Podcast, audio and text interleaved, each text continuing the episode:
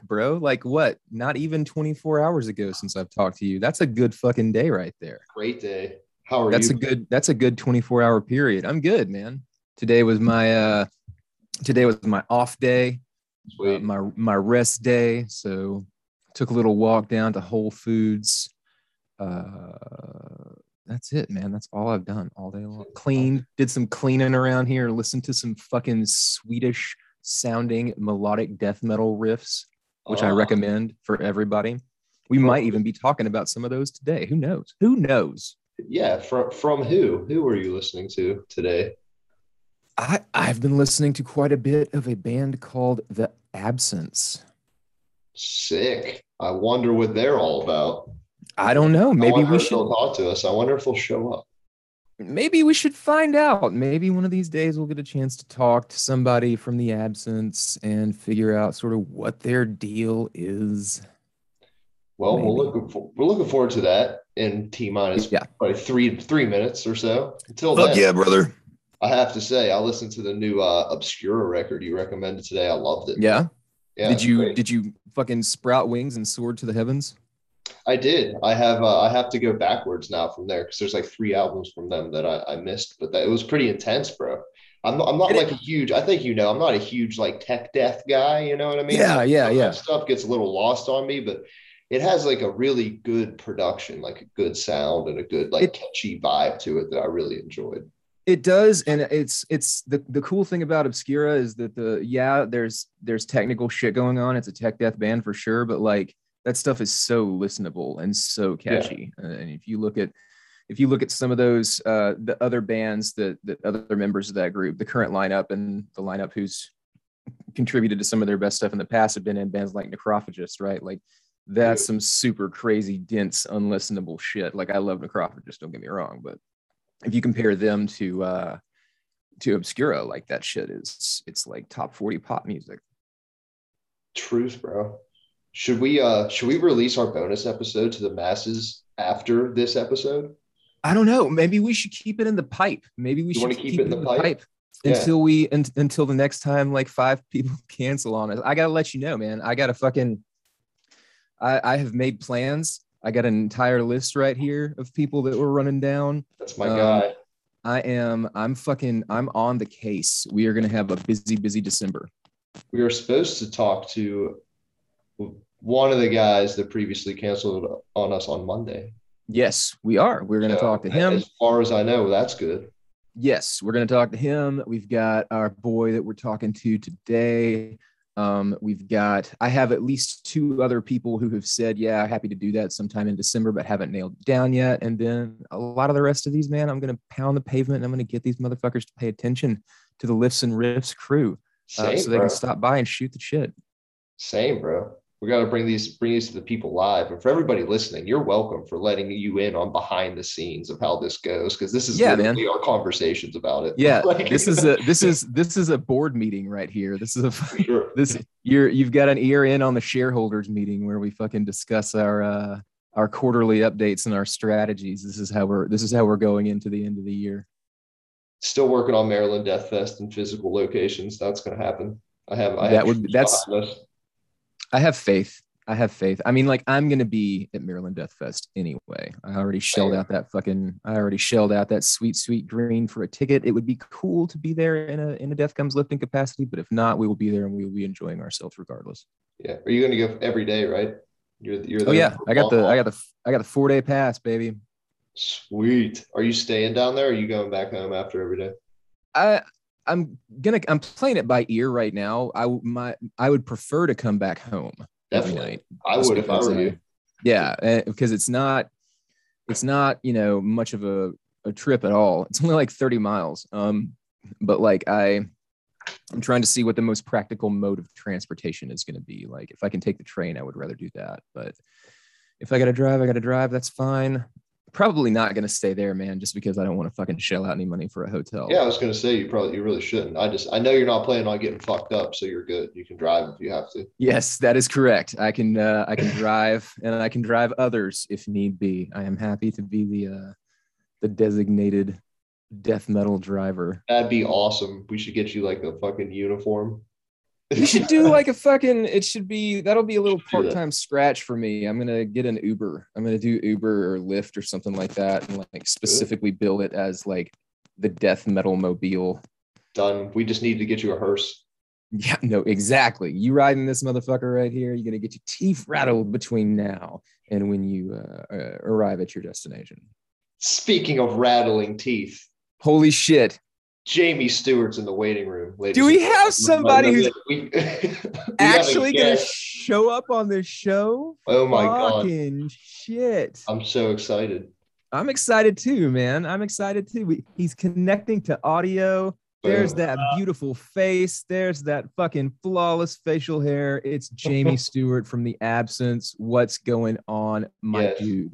Uh, nothing, man. Got my booster shot today. How you feeling? Feel, uh, I, I don't know, man. Like, I feel fine. I'm like got like sweaty all of a sudden, but that could just be because you know, I don't know. I bent That's the- over. That- I'm that's the five. That's the five G. It's Did the you- uh, Yeah, yeah. the- I got that. I got that. I got two microchips. I got the double microchip implant. So now I'm I'm gonna become just unstoppable. I know that's Like, everybody's people seem so fucking scared of like you know joining the the the the, the vaccine machine assemblage Like, yeah. like bro that's immortality like that's Yeah. I mean, I don't blame people, but if you're going to be wary about it, at least, you know, like I know people that are wary about it because of like immune system issues. Yeah, and, yeah. and that, like, I have a, my buddy Mikey. He he had heart surgery, and his he's literally not allowed to get it. right right terrified because he can't go anywhere. Um, and then I know other people, but that are like just wary about it, but they go out and maintain mask usage Yeah. and sanitizer and washing their hands and distancing and stuff like that. So it's like, by all means, like I don't, you know, I I don't trust, Yeah. Don't trust them either. But take like take you know take care of yourself. Do whatever is most practical for you especially if you're immunocompromised or whatever eh, or you or you have some sort of condition like you know you've had heart surgery or something like that that prevents you from getting the vaccine. Um, all of those things are totally acceptable. And when they said they were rolling out the vaccine like when all when the talk of it just began i was like really because I was under the impression that that shit took many, many years to get to the point Yeah. where they could just roll the shit, out for mass consumption. But you know, they reallocated all their resources to it to make sure everything Yeah. got done. I'm choosing to, I'm choosing to trust Big Brother, and I, I feel like the Yeah. concerns that you mentioned are like legitimate medical issues. absolutely, man, and and just you know, just a common fear. It's like we're it's very it's the world's a scary place regardless. But then you throw this in the mix. Yeah. Um, you know, like like you were talking with Mike Colby in the in the Warflurch uh Yeah. the, the episode you did.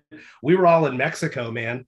And Yeah. at first it was like, oh, this will be over in a second. And then halfway Yeah. through the trip, it got really fucking, at least for me, it got really scary to where Yeah. it was like, holy, what does this mean? Half that, like, all the European bands can't get in now. Like, are we going to be able to get home? Like, what does this mean? And, you know, getting home and having a full blown panic attack and not knowing what to, what to do to, or what to expect. But, um, you know, we're making our way, man. It's still, there's a new variant. So that's, that's great. Yeah, yeah. It was it was it was crazy times, man. It was it was really you know it, even though it doesn't feel like we super have our shit together yet, I do think that like uh I do think that I guess I guess maybe the novelty of the unknown horror has kind of worn off a little bit because like I I, Yeah. I remember being in a similar position and standing in front of my class, the uh, a class of the University of South Carolina of freshmen who were in their fucking their second semester of college ever. You know what I mean?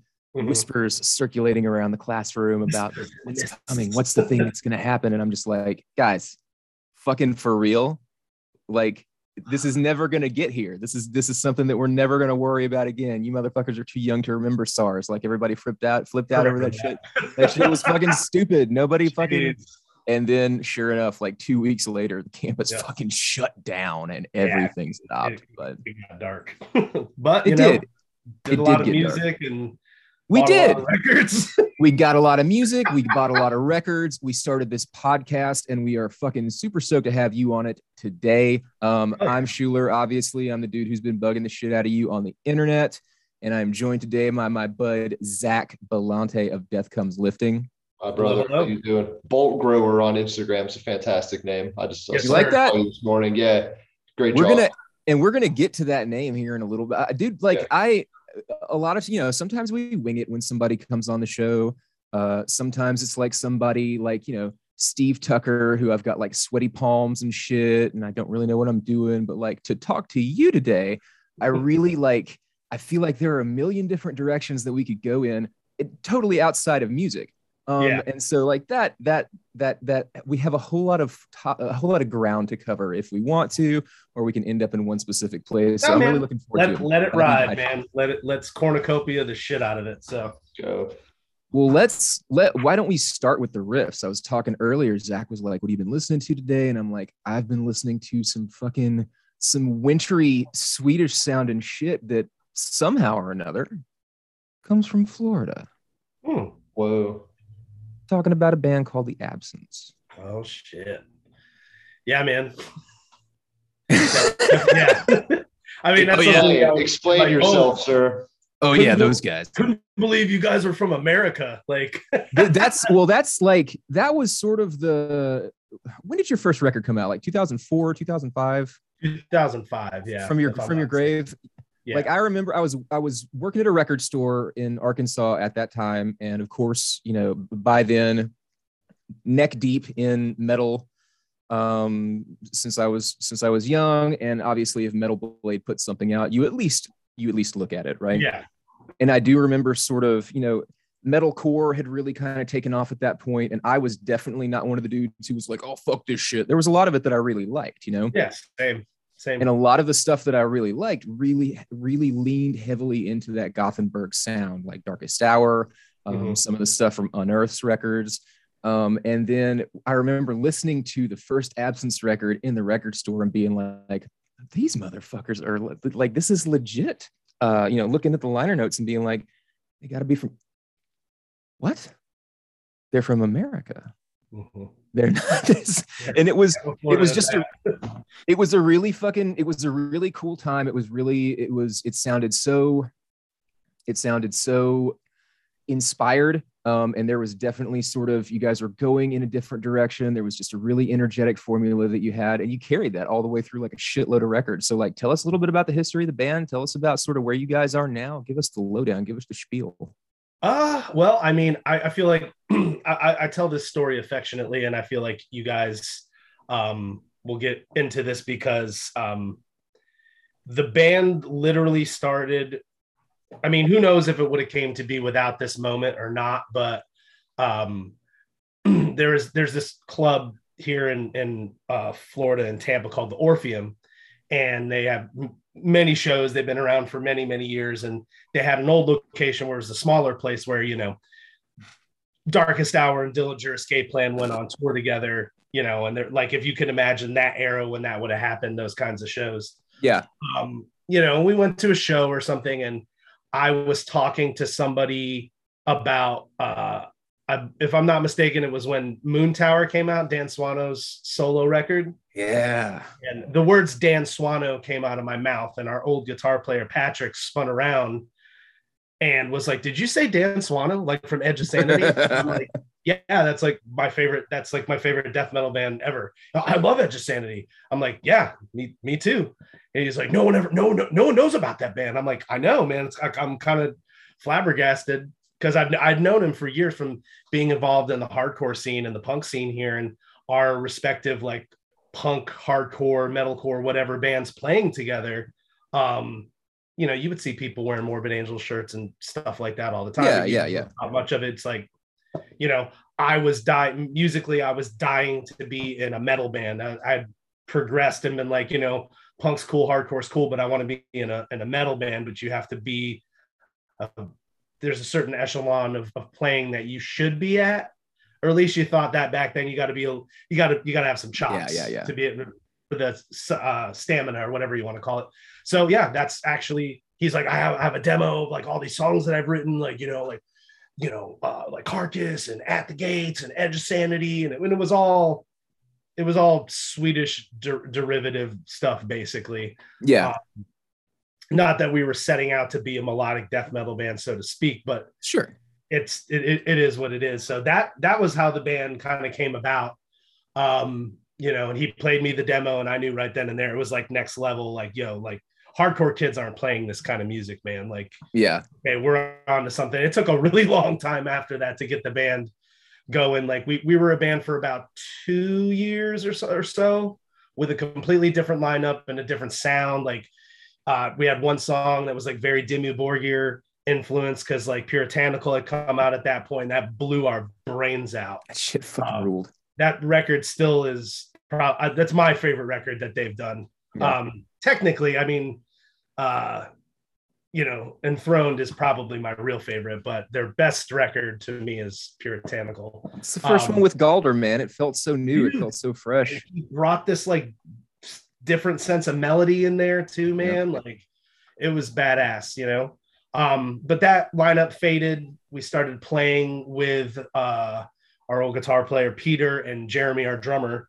um they had something going on. So we linked up with them and it was like very like you know the first dimension zero record to come out. That blew our minds because in flames were starting to like you know like hey we like Korn a lot and uh, Yeah. And they were going down that road and that wasn't our forte at all. Um so you know we were like jamming the old records and like you know i was super into at the gates and so is patrick uh peter not so much but we were all very the the the, the juice was edge of sanity. That was like the big band that we all Yeah. got along on because you could they they got something for everybody Really? you know and carcass as well. So um those were the bands that we were really like kind of hammering out and me at, at the same time just like being in our you know early 20s and just looking for new bands and stuff like that to listen to. So we were like this is the kind of band that i want. So we just started it Mhm. and um it kind of like you know it just it's like they already had a couple songs. They had all played in bands previous like years ago so they kind of had a thing going. Patrick and i had our thing going and we all gelled very well.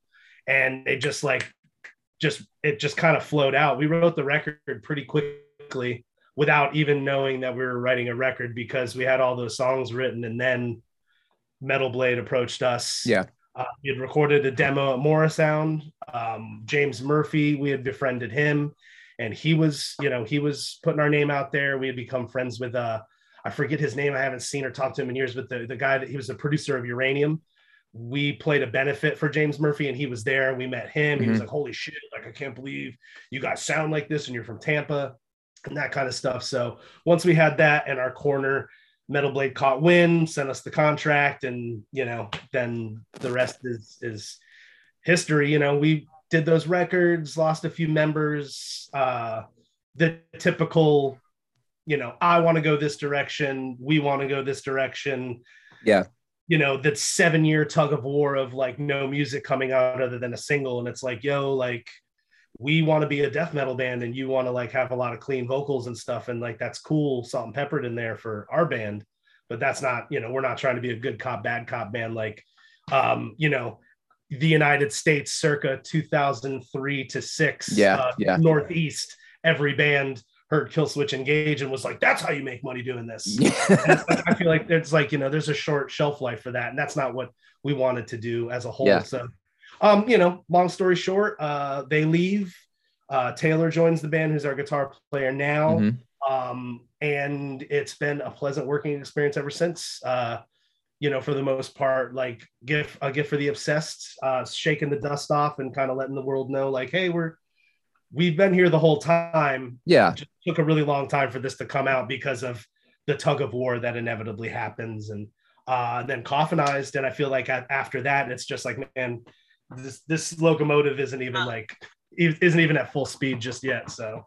Which It's, is uh, which is really cool and like a super optimistic way of, of looking at it also. I think um specifically with these last two records the two sort of post you know you were always there you said but let's let's should we can we call it post hiatus? Does that? Post post hiatus post former guitar players because you know Yeah. obviously the, guitar, the guitars are, are a huge yeah. One of the most important driving forces in our band and, and in a band like this when it comes to melodic it's like yeah. well, it's, it's coming from Well, the guitar. So. and the the you know the melody is definitely still there. There's definitely all the really fucking cool hooks and shit like that that we that we were used to from the absence but at the same time there does feel like there's more of an emphasis on technicality on these last couple of records. Um what have you guys like you know you, you had some some friction with guitar players you ended up picking up some new people you say that you've got like a super pleasant working experience now and that's fucking awesome i'm really glad to hear that um is there you know earlier you said when we set out to do this thing, we never said, okay, let's be a melodic death metal band.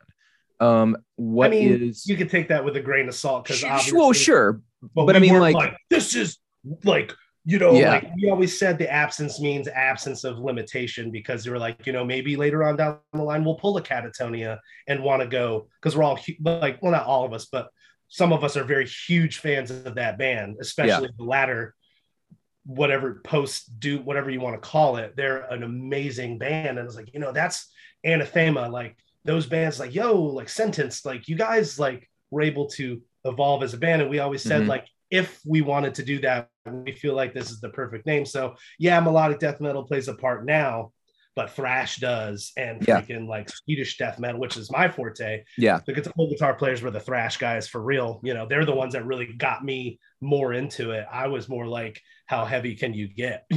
Yeah.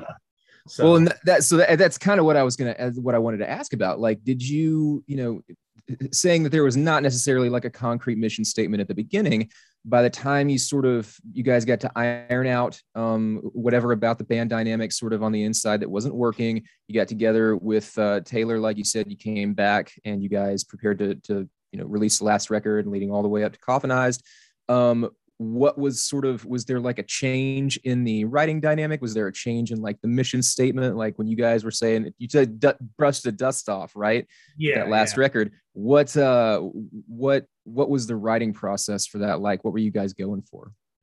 Uh, honestly, like we we had there was a handful of songs that were written um with our old guitar player still in the band, and they that he went on to put those out on his own as his own project. Um, Mhm. and you know, you could listen to it and hear like, okay, that that's somebody in the absence wrote that song. Like Right. you can like you can feel it and hear it. But is it an absence song? It's like, well, maybe technically, if you had to put it on paper, yeah, I guess technically that would be an absence song.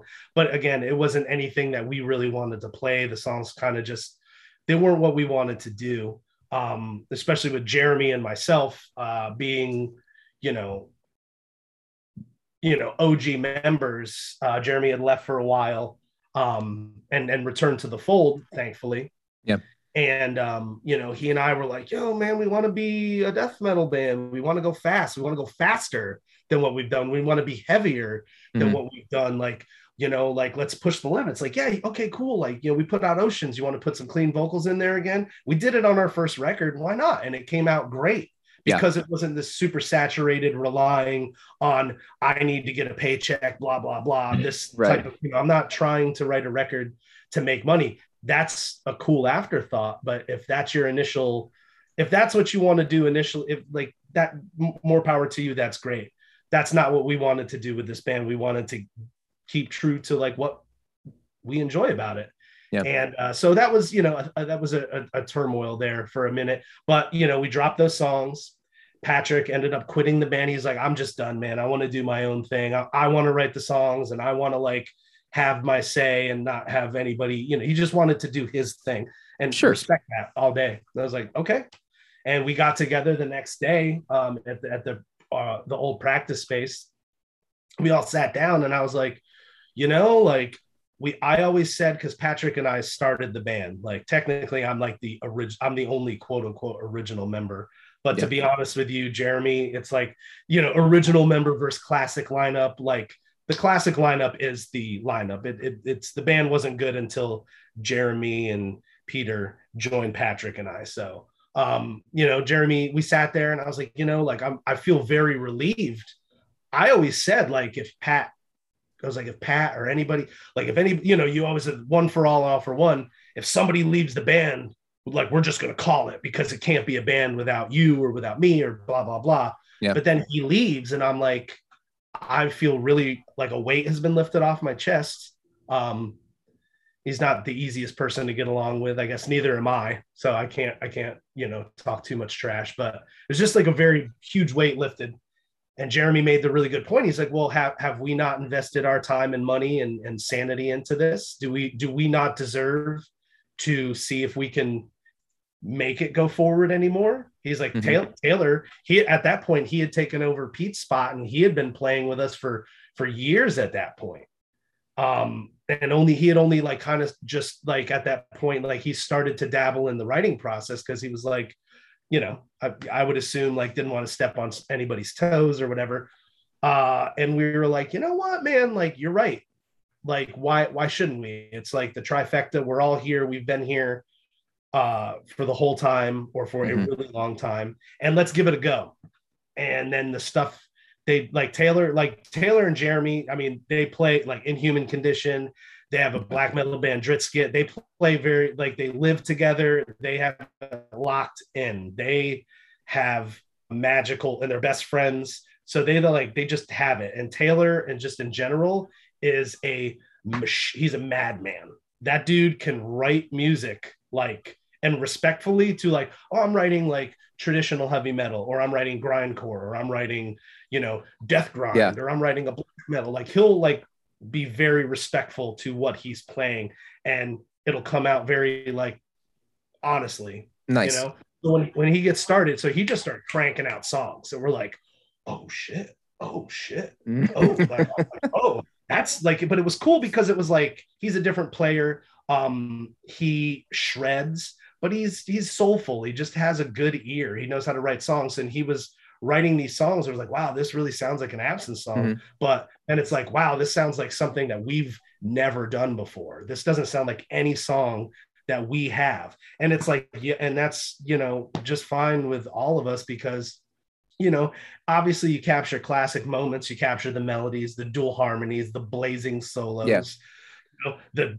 screaming, the free, you know, just we all have our things that we do, Jeremy, with his cymbal work. There's things that are not going to go anywhere. They're just going to get better. And if anything, like I would like to do things differently if I can learn something, yeah, something like that. So that was a welcome, that was a welcome uh, paradigm shift uh, in in the fold. And you know not everybody was a fan of it. And that's just that's the that's that thing man. Or there's people that will like only like the first record. And then there's people that won't hear us until the new record mm-hmm. you know? And it is what it is. And i guess that brings us to, to today where you know we just realized that the three of us we, we love each other very much. And we can we're all family you know? It's like i've i've had some we've all had some very life changing moments together. And it's like you know what?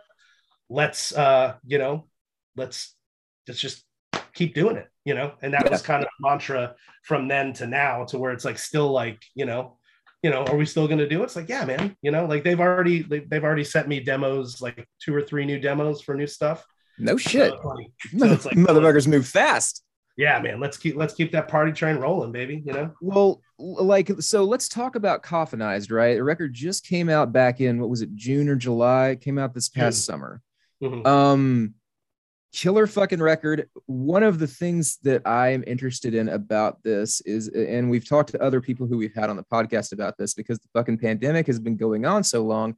We're moving yeah. to a place where it's not necessarily bands are getting their release plans fucked up for some shit they wrote back in like 2018, but like bands have actually written and put together albums during lockdown, during the pandemic. Um, and and you know, for you guys, you released one sort of past the middle. Well, fuck, we don't know where the middle, we don't know where the end is. You know what I'm saying? yeah. But, but you guys releasing a record this past June was very much releasing a record into the new world. You know what I mean? Um, was this a pandemic record? Did you guys write this uh, and record it during the the course of of you know, like was lockdown involved, or were these songs around before that, or sort of what was that process like, and how do you think it changed the way the record came out? Um, well, technically, the record was written uh, pre-pandemic um, for the most part uh, and recorded uh, musically. Um, we had to. There was some stuff with with leads that had to be changed. We we lost uh, Joey. Ended up Joey uh, Concepcion. He he was uh, on uh, a gift for the obsessed, and he toured with us, but he ended up bowing out.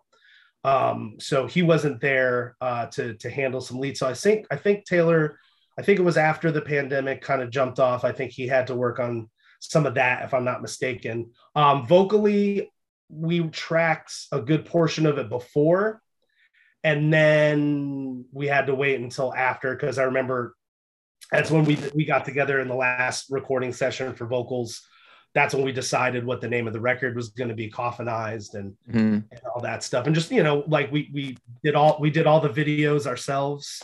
Um, we filmed them ourselves and storyboarded them for the most part, and went out into the woods by Yeah. you know you know our drummer's house and the field and stuff like that. All that stuff is you know Carrying now that was done. around. Yeah, all that we Mike and I built the coffins ourselves. They're in my backyard right now. Dude, that Uh.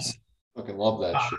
So we did all that in in the in the pandemic. The record there was a, an issue with the mix because uh, somebody uh, overseas reached out to us and was like, "Oh, I want to mix your record," and you know he worked at a very reputable studio and gave us a really good price, and then just wasn't cutting the mustard. So then at the last minute, Jeremy and Taylor decided to do it because they have Smoke and Mirrors Studios. Yeah. Um, so a, a lot of a lot was done during the pandemic. So I would uh, I would definitely say yes that this at least in part is uh, a pandemic record because I can honestly say that some lyrics that um, that I wrote, you know, things change all the way up until it gets for me. It's it's it's it's an evolutionary process until it gets actually recorded. Yeah. and then it's done. I, I'll be sitting there changing lyrics right up until the eleventh hour. Um, but us outside of just that, normally that's just my that's just the way I operate. Um, lyrics took on a different meaning, like the term coffinized. I came up with that for my old band, Dissevered, years ago.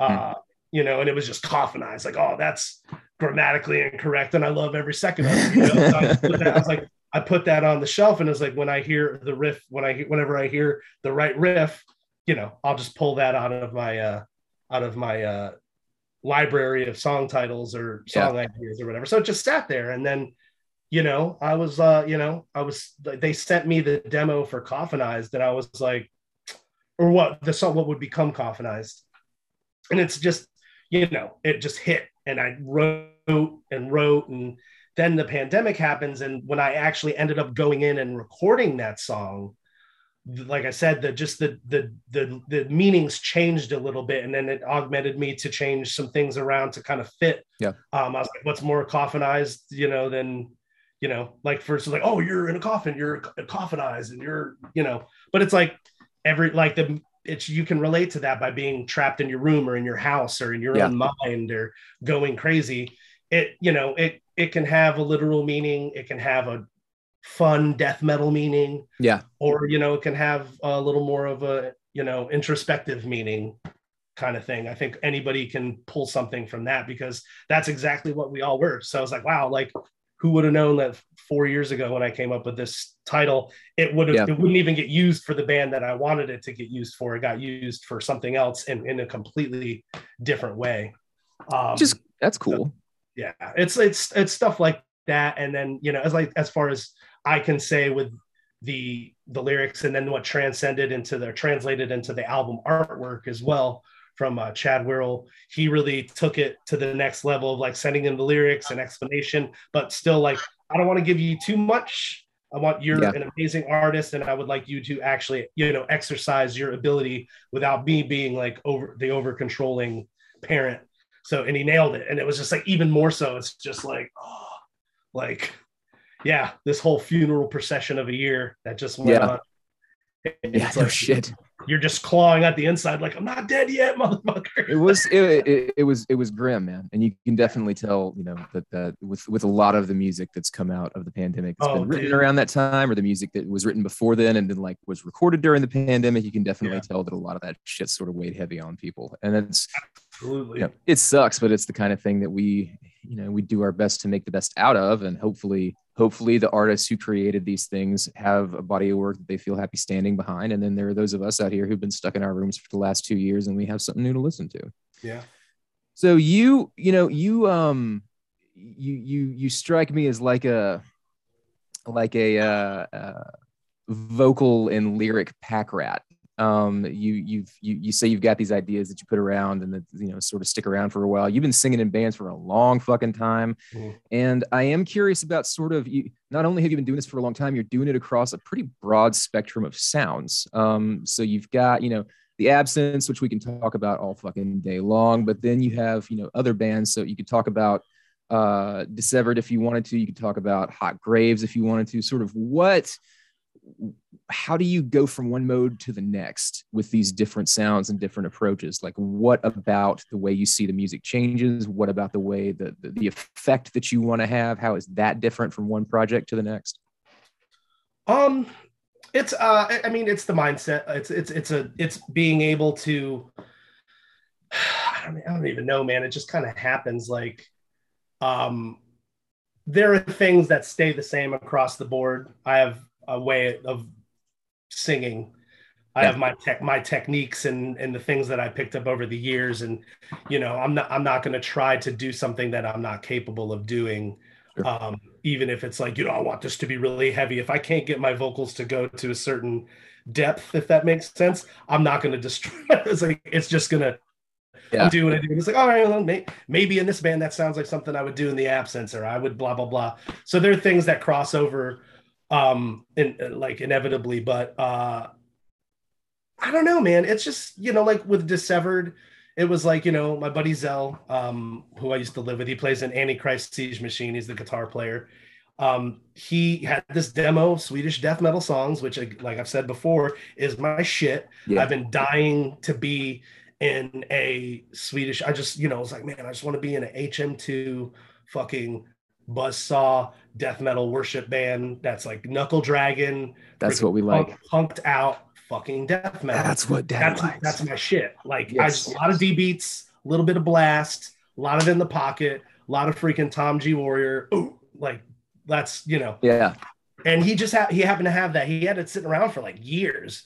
Sent it to me, and I remember I'll never forget getting in this mindset of like I just want to write about occult, death like death metal stuff. Like you know, I, I get my emotional release with the absence. If I want to be, you know, I'm not trying to make a point, so to speak, but it's just me expressing myself sure truly like it's like this is how i feel you know and being metaphorical and poetic about it because you know i did grow up listening to converge and jake bannon has a way with being very poetic with the way he executes his lyrical his lyrics and, and that's something that metaphors and just you know art plays into but still like trying to like be able to get your point across and not have it all just be like floral or whatever you want to call it but with dissevered i remember distinctly getting in this mindset of like this is death metal, old school. We're going to talk about, you know, uh, what were the songs? Freaking uh, Pathways to Inversion, yeah uh, you know, Forced Dissection. Uh, you know, shout out to Entomb for that one. Um, uh, I can't, uh, Glacial Tomb, which ended Yeah. up being the band name. You know, if we had anything to do with that's cool. But, you know, because they said Caveman, I'm like, oh, Caveman, a Glacial Tomb. Okay, cool and then it, the song title helps write the song so it was it was it was cool to get in that realm to do that uh when it came to hot graves though um mike that's like mike that's mike's as he he's put it that that's his life's work uh we played actually ironically enough john mamo and i played in a band called party time for many years. Mhm. and the easiest way to describe that band would be like a crossover band but not in like cryptic slaughter sense. It was like the perfect blend of like metal and hardcore. Yeah. Different different different uh different levels at times. Um but we kind of did a little bit of everything and he was the drummer in that band and i sang. And it- we used to play with hot graves kind of a bit um the night like we played this fest with them in orlando and uh you know I hit it off with mike instantaneously. Like he was listening to something and then he, uh, we started rapping in the parking lot together and stuff. So so with mike with hot graves it's like he had like he has created the mold for that band.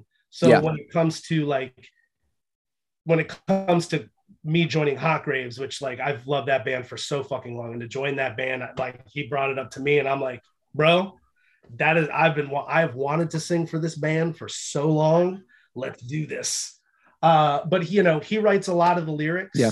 um and up until that point all the lyrics because a lot of the stuff that's uh, going to be on the, the the full length that's coming out next year um, was written like a, a in, in a in a time when the band was kind of in, inactive, but he just had these demos, so he already had it written out. And even the songs that I have written lyrics for or helped write lyrics for, there's a certain way, there's a certain steez, as we would put it, with the way it's written. So it's actually a lot easier because I don't have to like beat myself up. He's already got a lot. He's like, I like that. Try it like yeah. this and we you know and we we actually work very well together. We bounce off ideas off each other very well. So it makes it very easy in hot graves and helps with just like you know i i growing up i was like i i i, don't know if i could sing for a band i didn't write the lyrics for. And then yeah. you find how many bands that you love where the vocalist doesn't write any of the lyrics. Yeah. And then like you get in this position where it's like dude it's like you just like saved me so much freaking stress because there's no way this could be any better than the way it is right now. Yeah. I like, and his lyrics fucking rule. And it's cool to like depart from what I, you know, have locked into my own brain. So, yeah. Um, you know, I guess it's it's the music. It's just I don't know, putting yourself in a mindset. Like I said about Taylor, how he can like, and same thing with with Zell.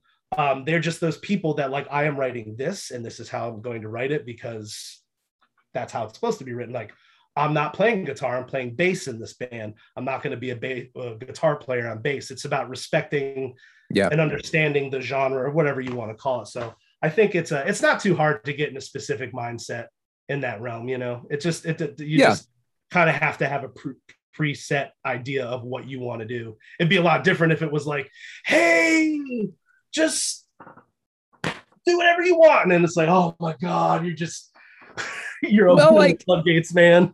when we, if, if, you want to talk about, like, it seems like you and Mike have like a really good chemistry. Obviously, you're good friends. Um, you know, you're a big fan. It's it's really it's cool to hear people who are in the same band talk about each other like they're fans of each other. Yeah. Um, and we had, you know, we had Mike on. Fuck, I guess it's been a couple of months ago at this point, talking a lot about Wharf Lurch and that first full length. Um, and that that sort of brings me to a, a, more recent collaboration between you guys, the Isthmus of Styx. Uh, yeah. Tell us about what I don't have. You gotten a chance to talk to anybody about this yet, or is this sort of? It's. It seems like it just recently popped up. Yeah. The description is. What is the description on Instagram? Do you recall? Death metal intro music. Yes, tell us about this because um, I'm fucking stoked on. That it. is um. I'm I'm like so glad that, and it's so I'm so glad that we are doing this um, because it's so weird and limitless. Uh, but at the same time, it's like it it, it stemmed it, it's it stemmed from the hot graves thing because um, I had I had I, I do this thing by myself where I, I have a demo. It's called Heathen Lust. Yeah, and it's just like me, like John Carpenter worship, uh, soundtracks, like you know that kind of stuff. At least that's where it started from mixed with like Godflesh or whatever you want to, whatever you, it, it different. Like the three songs I put out are very, very different from each other. But I played it for him. He mastered it, and I, I wanted his opinion. And I think that may may have sparked something. I can't. I, I know I was there for a weekend, and and I think it was the same weekend that we started doing electronics for the Hot Graves stuff. Um, but regardless of that like he's been making electronic music for a long time and he's savvy at it. He has the equipment. He knows with the recording i'm very new to it. And like in my head i know what i want to do. So him like translate like i'm like this is what i want to do and i don't know what i'm talking about. He's like you're talking about this and this is how you do it kind of thing. Yeah. So, um we had the the uh noxious ruin tape the days before plague that uh, the hot graves tape that they put out this last year um, it's all demos for the album and then some. And I was like, yeah, let's do like an intro or like death metal intro music, or let's do a segue or whatever. And it turned into like we started, and then it turned into like we did something in between every single song yeah. and an intro and an outro. So it plays, that's why it's a mixtape because it plays seamlessly uh, for the most part. And um, that's something that translated outside of that to like we did it for the full length. And um, you know, and he he's he did it for Wharf Lurch, and you know, and I'm doing I, make a bunch of stuff on my own as well. I did something for a friend's performance. They wanted three distinct pieces, and you know, and I'm constantly messing with stuff like that. I love Tangerine Dream, yeah, like you know, Kraftwerk and and stuff like that, like the stuff that Paul from uh, Blood Incantation does. I'm a huge fan of that. almost more than blood incantation, to be honest with you. No shit. Yeah, I mean, it just it depends on what mode I'm in. You know, Yeah. if I'm in ambient mode, it's like, well, I'm going to hovercraft, bud. Sorry, you know. I'm very much looking forward to that that new EP that Blood Incantation are doing because him making that music by himself is fantastic. I can't wait to see what they do as a full band playing the synthesizers and doing all the proggy stuff without the heaviness. So I'm I'm I'm stoked on that record a lot. Um, but yeah, it stemmed from that, man. It was like, you know, it was like, hey, like we're, we're like, you know, we're making these little pieces. Like, why don't we we just it just naturally evolved into like, let's just start a thing that's only that. And Yeah. we'll do all ambient, electronic, death metal intro music, uh, you know, soundtrack worship, Carpenter worship, Ennio Morricone, Fabio Frizzi, uh, all that, like all that. Like I'm like, you know, super into that that end of it. I know he is too, but I think it's like he has his distinct way of what he does by himself and me too.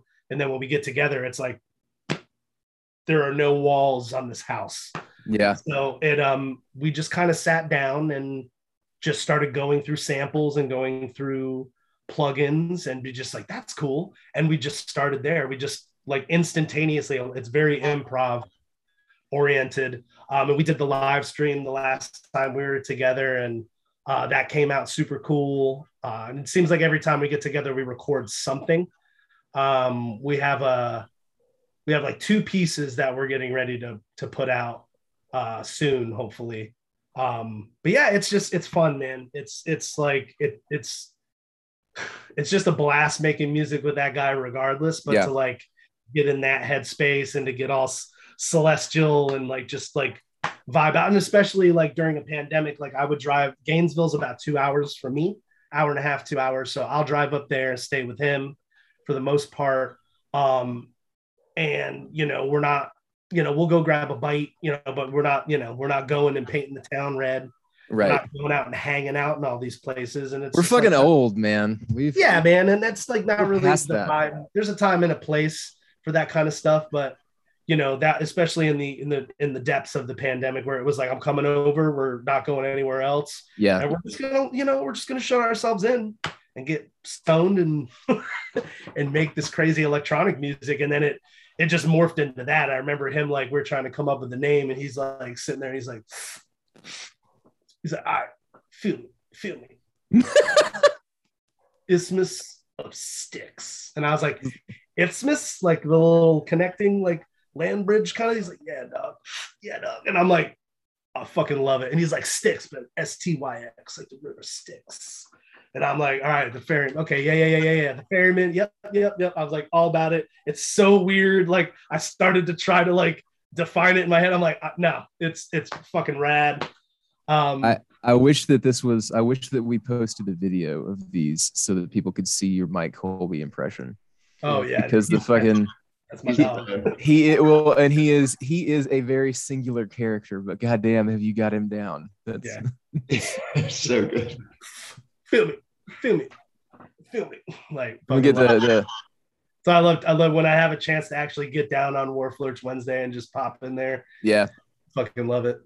I love it. I love that dude a lot. He's um he's a he's a really good person, man. And he's uh just one of those people that it's like, man, I should have been making music with with you way before, yeah you know. And how ironic it is that Mamo, you know, Mamo because he lives in Gainesville too, and I've been friends Yeah. with John for fucking years, and that's another that's another brother, man, and, and Tim as well. Like I've known those guys for so long, and it's so cool to play music with them. And then to see John become a vocalist and to become as badass a vocalist as he is, yeah it's like I'm like it's like you know as Ken Ken's would say in the in the crypts talking about his son playing basketball, proud papa. You know, like, not that I taught him anything aside from like just screaming in front of him, but I'm like, Mamo, like you motherfucker, like dude, Heavy. like, man, I would I wish I thought of that. Holy shit, like it's heavy, man. you know it, it it's it's i love those guys man and it's just it sparks my creed when i'm around those guys it just makes me want to be creative and that's where a lot of this comes from man you know that's Yeah. to be honest with you just being around each other i can that's like the fungus that is Wharf Lurch man just watching those guys practice and like and knowing those guys for as long as I have too, like just watching them and they're just like, you guys are so seasoned. It's so inspiring. Yeah. You know, they'll, they'll get together, go through the set twice. It'll be like an hour and 20 minutes. It'll be like, all right, I think that's pretty good. We'll sit outside, drink a beer, be like, all right, see you guys later. And then we go back to Mike's house and I'm like, press record. Let's go. Let's go. well, and that so you you know getting your creativity spurred obviously is always a positive thing for creative people, and a lot of the stuff that that that spurs your creativity ends up being shit that we listen to, right? But there's more going on in your creative life than just music, if I'm not mistaken. Um, what other what other endeavors are you a part of? The the main thing that I'm curious about is Scream Bloody Gourmet and uh, your your uh, your status as a vegan chef. I am a recent vegan convert myself, and so uh, seeing the pictures is cool. It seems like you're eating good. Seems like you're happy. Uh, sort of, what's where's your passion rooted in that? How long have you been doing the, the vegan thing? Um, well, that's something that stems from my uh, I don't want to say my childhood, but my adolescent years. Um, I had a plant-based diet for a very long time. Um, and then I went through some life changes and you know, deciding to, you know, straight edge for a very long time and deciding to give up on give that up and experiment with certain things. And the eating, the not eating meat thing was something that fell by the wayside for a while. And it's something that I've checked back in with. I'd be like vegetarian for a few years, or you know, I'd be, you know, a couple months or blah blah blah. Um, yeah. And then uh, right around my right before my 40th birthday, I was like, you know, and it's something in the back of my head. I was like, you're going to go back to this dietary choice like because it just feels right. Like meat doesn't gross me out meat doesn't taste bad yeah. um, at all. I'm not grossed out by any of that. Uh, i'm not i've never wanted to hunt. I don't want to see animals being killed. I don't even want to see animals being killed by other animals. Um, i you know it's it just it's it's what it's just what feels right you know? Yeah. there's a lot of people that were asking for a a definition and it was just like you know I, I, went through a big you know big breakup and just like my life i was not living as i was not living healthy at all. And you know i you know had the big beard and chopped that off and went started going to the gym regularly again uh, which is something i need to get back in a routine of. Uh, but lost a bunch of weight and right before my birthday i was like you know what i think now is the time like why not you know yeah. and if it doesn't last, it doesn't last. And that was almost three years ago at this point, because, you know, I, you know, at 42 years old, I, you know, not that it's like a measuring contest, but it's like, yeah, I was like, well, man, shit, for like a very substantial, for a very substantial portion, like over, if you added it all up, it's like I've been plant based for well over a decade. Yeah. So, you know, like it just what feels right. So I was like, okay, and I did it. And it was like, if there's ever a time to be vegan, it's now. Yeah. Um, you know, my partner, she's um she's got uh, she works in the restaurant industry. She's got a culinary degree. She's oh, nice. uh, a chef, and um, you know, not she doesn't. She's more on the uh, business side and create building menus and stuff. But you right. know, she's got a degree in that, man, and she's yeah. a fantastic cook. Um, and she's not vegan at all, but she is a big fan of this uh, chef uh, Ottolenghi, who has written a bunch of books that are very vegetable forward. He's not a vegetarian at all. He's uh-huh. like, but why can't vegetable be the centerpiece of a meal? Yeah, you know, you can do a lot with that. He's like, you don't have to have that as a side, you know. So that she she showed me that, and that was very inspirational. Um, and you know, the Scream Bloody Gourmet thing, that's like again, that's something I came up with years ago. It was like, ha ha ha, Scream Bloody Gourmet. And it was something that like started as a non vegan thing. It was just like, yeah. you know, uh, let's do a metal cookbook, you know, and then it's like, yeah. did that. And it's like, okay, you know, then I was like, I've had the idea. I was like, well, what if I did a zine? What if I did a zine and I could like show, make it very short and sweet, do it like quarter annually. I could interview this band. I know plenty of people in bands um, then it turned into like, I was like, well, those are my dietary choices now. I'd still like to do the zine thing. But then I'm like, you know, what do you really have time to do? And I was like, well, I could start an Instagram and a, a blog. Yeah. Uh, my friend Nick Wolf, who sings for Severed Boy, he's vegan as well. He does vegan Chef Boyardee. That was a huge inspiration because it's just him making really awesome food, Yeah. looking really good, and posting pictures about it. That's it, man. And he's just like, just get give it a follow. And it's That's like, the formula. you know, that was a huge influence. So shout out to Nick Wolf on that because that's my my fucking that's my dude. And besides that, I'm sure you guys have heard Severed Boy. It's have you have you got that I don't know. the tape? It's uh Caligari put it out. Uh Tragic Encounters. Uh, um, it's one of the best. Yes, it's one of the best death metal releases this year by far. That is a bold statement, my friend. I'm looking forward to checking Yeah, it. As soon as I we mean, get there's off a this lot, call, I'm it's gonna be on that motherfucker. yeah he it's good man it's good it's cavernous but in like the right way Yeah. and it's just got it's it's tasty it's like the guy knows they they know how to write songs man like he like he it's just like when you have that knack anybody can play riffs or shred but it's like you know Yeah. to quote 50 cent can you write a song oh, you can rap your ass off cool you can flow cool can you write a song That's the that and that you know that's part of what I think makes good death metal. Whether it's more melodic stuff or whether it's fucking slam or whether it is, you know, brutal technical shit. I think that eh, there's always a place in a genre that's founded on extremity. There's always going to be a place for that kind of musicianship, right? The crazy fucking off the wall shit. But for me, the stuff, and I like that shit me too but the stuff that Uh, the yeah, stuff that really yeah. sticks with me the stuff that i that the stuff that really sticks with me and that i love is the shit that i like wake up with in my head like i love a well-written death metal song man with all my Dude, heart Like when you hear the song, the title track, Tragic Encounters, just when the chorus comes in, it's like, oh, this ain't going anywhere. This all is- right This is going right there. I sing it to myself all the time. i'm gonna hold you to it dude now i'm, I'm stoked as fuck and i like i love i love supporting caligari just because it's it's Mm-hmm. always he that I, you know i don't know the dude who runs it at all um Right there, Severed Boy. oh there you go Boom. beautiful Yeah, and he's from, he's from Tampa, man. He lives. yeah I, in knew- Tampa. I i knew he's i know he's in florida um I, think he lives. like, in, I would. I would assume.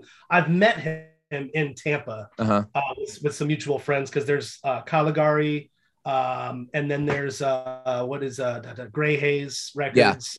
Uh, Ja- Jamie, he put he did all the sarcophago reissues and all that stuff. He lives here. did that warfather record Yes, he. Oh yes, shout out to freaking uh, Big Steve. King. big steve We were man, we were supposed to go to Europe with Warfather and Terrorizer. The absence was that was like we Holy still have never shit. we've never been to Europe. Every time it's supposed to happen, it gets kibosh somehow. Dude, that and that was that was the big one. It was like when Terrorizer. I think Jesse Pintado was still alive. I think they had just come back out and put out that that for the comeback record, and I was like, "Yo, let's." Yeah. Steve Tucker. I was like, "Who?" Like I was like, Warfather. Steve Tucker's in that band. Okay, th- let's go. I'm Yep. in. Let's go. And then it's All I need to "Oh, hear." Oh no! Like, cool. Thanks. Fucking sucks, man. Well, I- you know, are, are- do you guys have any sort of? I know I realize that it's sort of tenuous and touch and go right now, but do you guys have, whether it's the absence or Hot Graves or any other project you're involved in, is there any sort of plan for the road coming up anytime soon, or is that sort of not really a priority, or where are you guys at uh, with that? I mean, it's something that like none of us are opposed to. Yeah, Uh, it's got to be the right circumstance because Sure. at this point you get older and you lose the luxury and the ability to just say fuck it and hop in the van. Yeah, go lose your ass. So like I, Yeah. I, I know I can't do that, and I have a, a full time job uh, for the most part doing a, traveling AV. yeah, and whatnot. But it's it's not out of the realm of possibility. Uh, to be honest with you, uh, there's nothing there's nothing set in stone right now. There's little Sure. whispers of like, oh, this is happening, blah blah. It's like, well, you know, let's see what they say as far as like, you know, what are they willing to pay? What are the dates? Blah blah Yeah. blah. How long do we really want to be out? This coupled with, you know, uh, obviously, you know, Wharf Lurch are super busy, uh, and Human Condition is super busy, Yep. which is funny. I'm in, I'm in, I'm in two separate bands where the drummers are the fucking drummers and vocalists in these old school death metal bands. yeah. So it's, like, it's really bizarre mirror parallel, and I'm We're just, like, what's going on? old um, school autopsy style. Yeah, exactly. Uh, but yeah, I mean, it's it's there's nothing nothing we've had. Like I said, there's like, hey, what about this? And like, nah, nah, that kind of stuff. Yeah. Uh, with hot graves, uh, we're just, I mean, I would assume we'll do something. Uh, the last show we played was Total Death Over Mexico, which is fantastic. Um, that was such a great, ah, what a time. Um, but uh, yeah, nothing set in stone, man. We're, we're the record's done, the artwork's done. We just got to do the layout and the mastering. Mhm. I would assume that after that comes out, we'll probably play some shows Yeah. around the Florida area. Nice. Um, and you know, something pops up, man, you know, uh, and it's the right time and the and I dare I say the right price because that does unfortunately play a factor in it as far as just sure. being able to get from point A to point B and back to point A. It's okay to Uh, be realistic, man. Absolutely, you have to, man. Um, so but no, nothing concrete, but uh, Yeah. you know, we're not opposed. We're not opposed to the idea. If you guys make it up to DC or Baltimore, man, I will definitely be there for wherever fucking project you are with. I will be there to see that band. Yeah, appreciate that. Dude, we we really appreciate getting the chance to talk to you. We've tried. Uh, you, you and me have done a little bit of dancing, trying to reschedule this thing multiple times. I'm so glad that we finally got the chance to do it. Yeah, Um, as the hour winds down, I'm not sure if you've ever listened to this podcast before, but as the Oh, hour wind, as oh, Mm. Oh, I'm, So I'm, re- I'm ready for what you're Pre- about to ask me. prepared. I'm ready to go. Still right in the event in the event anyone listening then since jamie's since jamie's in on it if you're listening I'm and you're pretty, not familiar I'm with pretty this sure I know what you're about to ask me. Let me we have what color underwear are you wearing no what Oh. um I'm what not wearing underwear. what we're gonna do now is uh is is hit our guest with one of the most important questions that we ask anybody who comes on here the answer is invariably awesome because there is no wrong answer there is no bad answer zach you've been steamrolled for the last hour by me feels good to roll over you again brother uh, Yeah, with us man. having to talk to each other so much recently I, I was so in. I was so enjoying it, man. It was it was great. Jamie, you're a Hit- wealth of information. I didn't want to interrupt. You guys are fucking cool. hit this motherfucker with the hammer Jamie, what is your favorite Black Sabbath album, my friend? Well, just off of instinct, I'm gonna have to go with uh volume Oh, he's- he's got it have to- ready I'm just gonna have to go Already. with that because That's um, the guy. you know, Champion.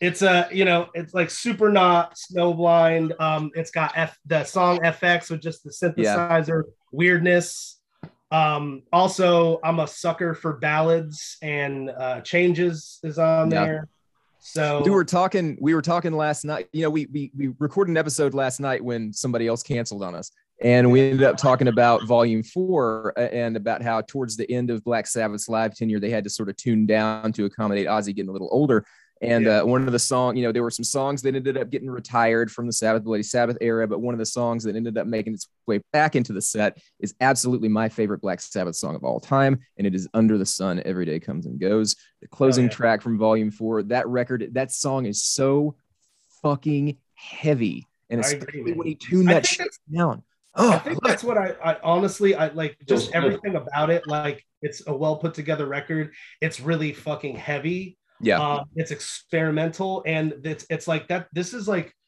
the the album art. It's so minimal and Iconic. aesthetically pleasing to me. Yeah. um but I, I, like i said earlier um I, instinctually i would go with this album but that's actually not going to be my answer today. Oh fuck. My answer is going to be headless cross. Oh Uh, shit! i'm sorry man.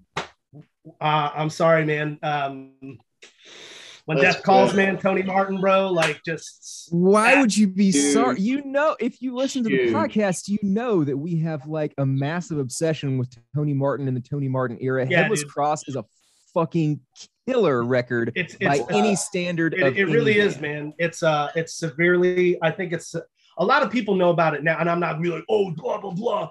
I had to be shown this record because I don't even think this record's on Spotify even to this day. no you Oh. can't find any ta- any tony Um, martin era shit anywhere And uh, you know, uh, some some years, I'd say probably like close to almost a decade ago, um, my buddy Eddie, he, you know, we were just shooting the breeze, talking about new wave of British heavy metal, and he asked me about this, and he asked me about another band, uh, this band called Girl, which uh, Phil Collen from Def Leppard, that was his old glam uh new new British heavy metal band like they're fucking awesome and the the guy Mhm. the, the guy that went on to sing for LA Guns um I can't remember his name. He he ended up adopting a girl song into the LA Guns repertoire as far as songs that they played. Um, but again, like that was just like on a traditional sense. He's like, Have you heard Headless Cross? And I'm like, you know what, man, like I've never even heard of that record. Sabbath yeah. had all these fucking albums that, you know, you're like Born Again, uh Eternal Idol, like, you know, but like I had never heard of this record. So he busted it out and put it on. And immediately I was like, I love those drums. There's some 80s, yeah. 80s ass arena sounding drums. Yeah, dude. Yeah. And like it's, oh. and, it's got, and it's got that 80s vibe. And it's like yeah. Tony Iommi is Black Sabbath. Yes. Uh, Ozzy Osbourne is not Black Sabbath. Ronnie no. James Dio is not. Tony Martin is not. Ian's not. Like it's the riff master general, Tony fucking Iommi, man. That guy has been the one to keep this going the whole time. Yeah. And I think that this record, it's, it's you know, you get a little sign of the times, you still get you, you still get his classic playing and yeah. production on it's fantastic and it's and it's got that 80s sound without it being yeah. like 80s metal record, you know? It's yeah. awesome. Like that's that's my final answer. Headless cross. this, is an, this is an excellent final answer. Like, and you've got that shit on vinyl, man. That is fucking commitment. Took me a long time to run the CD down. I know Zach's got a copy on cassette. We got the trifecta here. Yes, we do. Um, there is so there's a there's actually a seven inch single and there's also a maxi single, a maxi CD single um, of Headless Cross. I think I think the song is Devil and Daughter, but I'd have to check and make sure. But there's a B side on there called Cloak and Dagger and that is the one song from those sessions that I have not heard. And that is the one like I have th- this entire shelf that you see behind me right there. That's all Black Sabbath. Um, oh shit! Yeah, that's all that all that shit. Right, like I gotta yeah, all that shit right there is is Black Sabbath. I love it. Um, love I still haven't tracked down the the lone B side from the Headless Cross sessions. One of these days, I'm gonna find it. I'll it's like my eyes out. I I, I I'm a rabid collector at times when I can't when I want to be. Yeah. Um, and I have a, a, I probably have more records than I should and tapes and all that. Oh, um. But like you know, we got some pretty sick record stores in the immediate area um, that I could at least put the feelers out for. So, oh man, yeah. Oh, I mean, like they. Go. Yes, I would. I can't tell you how much. I, I, found. I found this. I found two copies of this. I actually had two copies. Holy shit! Of Headless Cross, and I because I knew I was like, oh, 20 bucks for this like I'm that's crazy. I know that i can trade somebody like you know i'm always i'm always I'm not oh, trying oh, yeah, to be flipper but if i come, but if you needed field, to you could flip those motherfuckers for some cash man. Yeah man. Well I, and i have. Yeah. Yeah that was that's point in the pandemic when work slowed down. I was like okay yeah. record collection if i haven't listened to you in, in at least two years you're, you're going. Had a I had a similar situation. It was sort of like that uh like that fucking stephen king short story the survivor case or whatever where you've got to sit there and decide which appendage you need to cut off so that you can eat it to stay alive. I'm like am i gonna have to sell any of these fucking records? Like i got these these things that i don't want to part with. Unfortunately i didn't have to do that but still yeah. like i definitely get i definitely get that that unease of having to look at the shelf and be like, "Fuck, where can I make some cuts?" Like yeah, what? But what it's it's go? good to trim the fat though, man, because especially yeah. like I've it's like, yo, man, I like like I'm not, you know, it might have been a while since I'd listened to a certain Death album. I'm not getting rid of that or Metallica. Yeah, but it's like yeah, you know, just rando stuff. It's like I only have one record from this band and I haven't listened to this in like four years. It's cool, but you know, somebody I can get a good price for it or yeah. trade it to somebody who's really into it. Yeah. That I can, you know, I'm, I'm big into spreading joy. So you're, you're, putting good vibes back out into the universe. Dude, thank you so much for coming and talking to us today. Headless Cross, absolutely excellent answer. Jamie Stewart, the absence, Hot Graves, super good dude, Scream Bloody Gourmet. Thank you so much for your time, man. We uh we had a blast and we hope to talk to you again on the show sometime soon.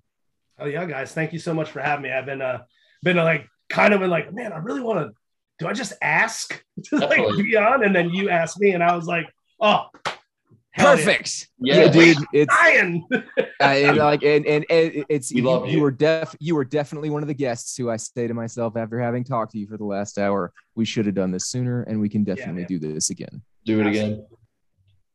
Peace Thanks, out, man. homie. Cheers, guys. You're Catch you next time. Thank you, brother. Peace. So I I have to say that was definitely, to my knowledge, my favorite answer to our Black Sabbath question ever. I I agree. And he faked us out. He did, man. Like that was good. That, that was, that was and i you know Yeah. when you pull up when you pull up the fucking when you pull up the volume four obviously that's a popular answer and obviously it's a fucking milestone amazing record um so totally acceptable but then this Still a big deal. motherfucker gets gets me going about fucking under the sun and then says nah fuck that son I know. pow So, headless cross Damn.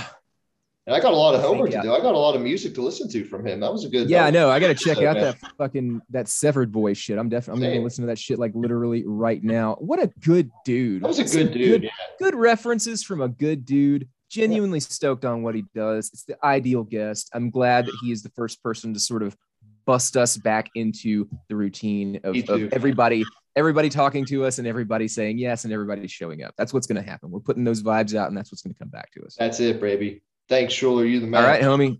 I'll talk to you on Monday when we interview the next victim. Love you, man. Have a good weekend. I love you, man. Take care. Peace.